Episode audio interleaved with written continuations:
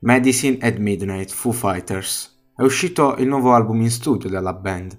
Dopo l'ultimo album, Concrete and Gold, con pezzoni bellissimi e originali come Run, The Sky is a Neighborhood e altri pezzi un po' più sottotono, niente di eccezionale complessivamente. La band, capitanata dall'ex batterista di Nirvana, Dave Grohl, è uscita dopo 4 anni con questo nuovo lavoro, annunciato dai singoli Shame, Shame, No Son of Mine e Waiting on a War.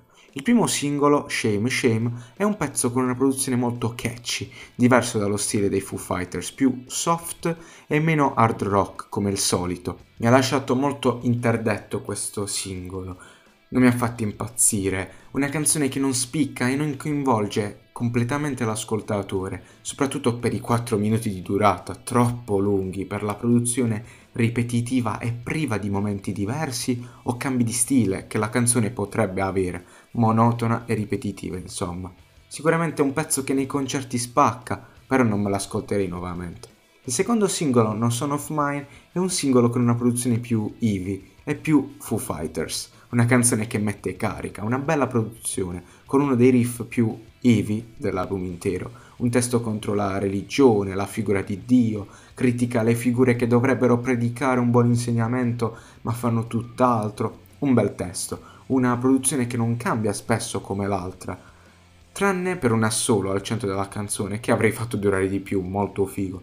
Tuttavia questa volta la durata ci sta, perché 3 minuti e mezzo per una canzone del genere è adattissima. Bella canzone, potente. L'ultimo singolo è Waiting on a War, un singolo di cui ho parlato in un weekly outputs, un singolo con un bel significato, soprattutto se si pensa che la canzone sia dedicata alla figlia di Dave, nella speranza che quest'ultima possa non assistere a eventi tragici come guerra.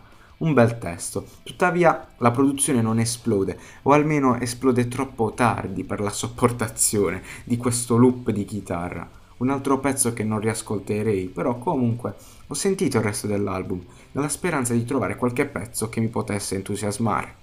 L'album parte con Making a Fire, una canzone con un'altra produzione pop rock molto catchy, con questo coro. Sembra di stare a sentire una canzone di qualche boy band piena di fregna, con qualche accenno, ma proprio minimo di rock. Non mi è piaciuta, un pezzo debole, niente di entusiasmante, troppo sound pop che non funziona con i Foo Fighters e con la loro grinta puramente hard rock. Skippabilissimo sto pezzo, non è quello che voglio dai Foo Fighters. A mio parere non funziona neanche come pezzo commerciale, perché ci sono tante cose mischiate male e che non suonano bene. Dopo Shame Shame parte Cloud Spotter, una strumentale più hard rock, però mi annoia un sacco, senza personalità, qualcosa di già sentito, non mi piace molto. Dave Grohl non mi sta facendo impazzire. Quest'artista è capace di tanto, tantissimo. Però, boh, non mi sta entusiasmando. Produzioni scontate, seguono uno schema già preconfezionato, precreato e non tendono a innovarsi. Ma andiamo avanti. Dopo Waiting on a War c'è la title track, finalmente una produzione diversa, con una tonalità vocale da parte di Dave ricercata e figa, una canzone che spicca dopo le canzoni precedenti molto, ma molto sottotono. Ne avevamo bisogno, tutto bello in questa canzone, produzione, scelte stilistiche, scelte vocali, un viaggione. Finalmente. La Medicine at Midnight di cui si parla in questo brano, immagino, sia una donna, la donna che accompagna Dave nella sua vita, la sua medicina. Dopo No Son of Mine un altro pezzo bello, come abbiamo già detto, parte Holding Poison, un'altra canzone purtroppo monotona. Si riprende nuovamente nel solito ciclo, non mi ripeterò nuovamente. Forse l'unica cosa bella di sta canzone è il bridge dopo due minuti e mezzo, una bella cosa che hanno realizzato. Ci sta, però nel complesso è una canzone noiosa, skippabile, poi si parla di droga, che noia.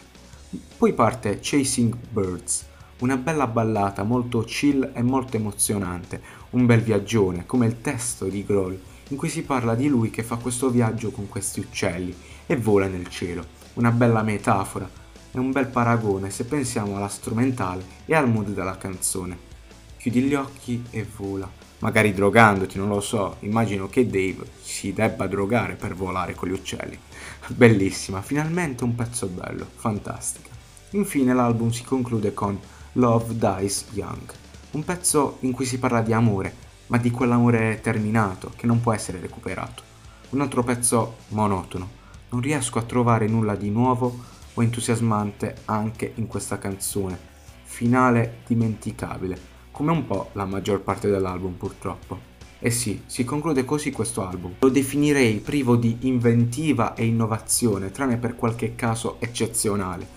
Non mi ha entusiasmato tantissimo, speravo di trovarmi qualcosa di diverso, però i Foo Fighters hanno deciso di agire per monotonia e consuetudine, con un lavoro decisamente già sentito e noioso.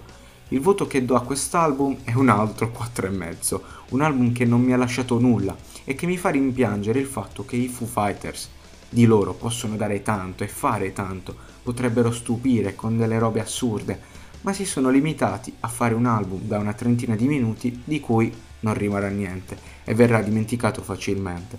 Peccato, soprattutto per la lunga attesa dall'ultimo lavoro e dall'hype che si era creato e che non è stato soddisfatto. Potevano osare. Peccato.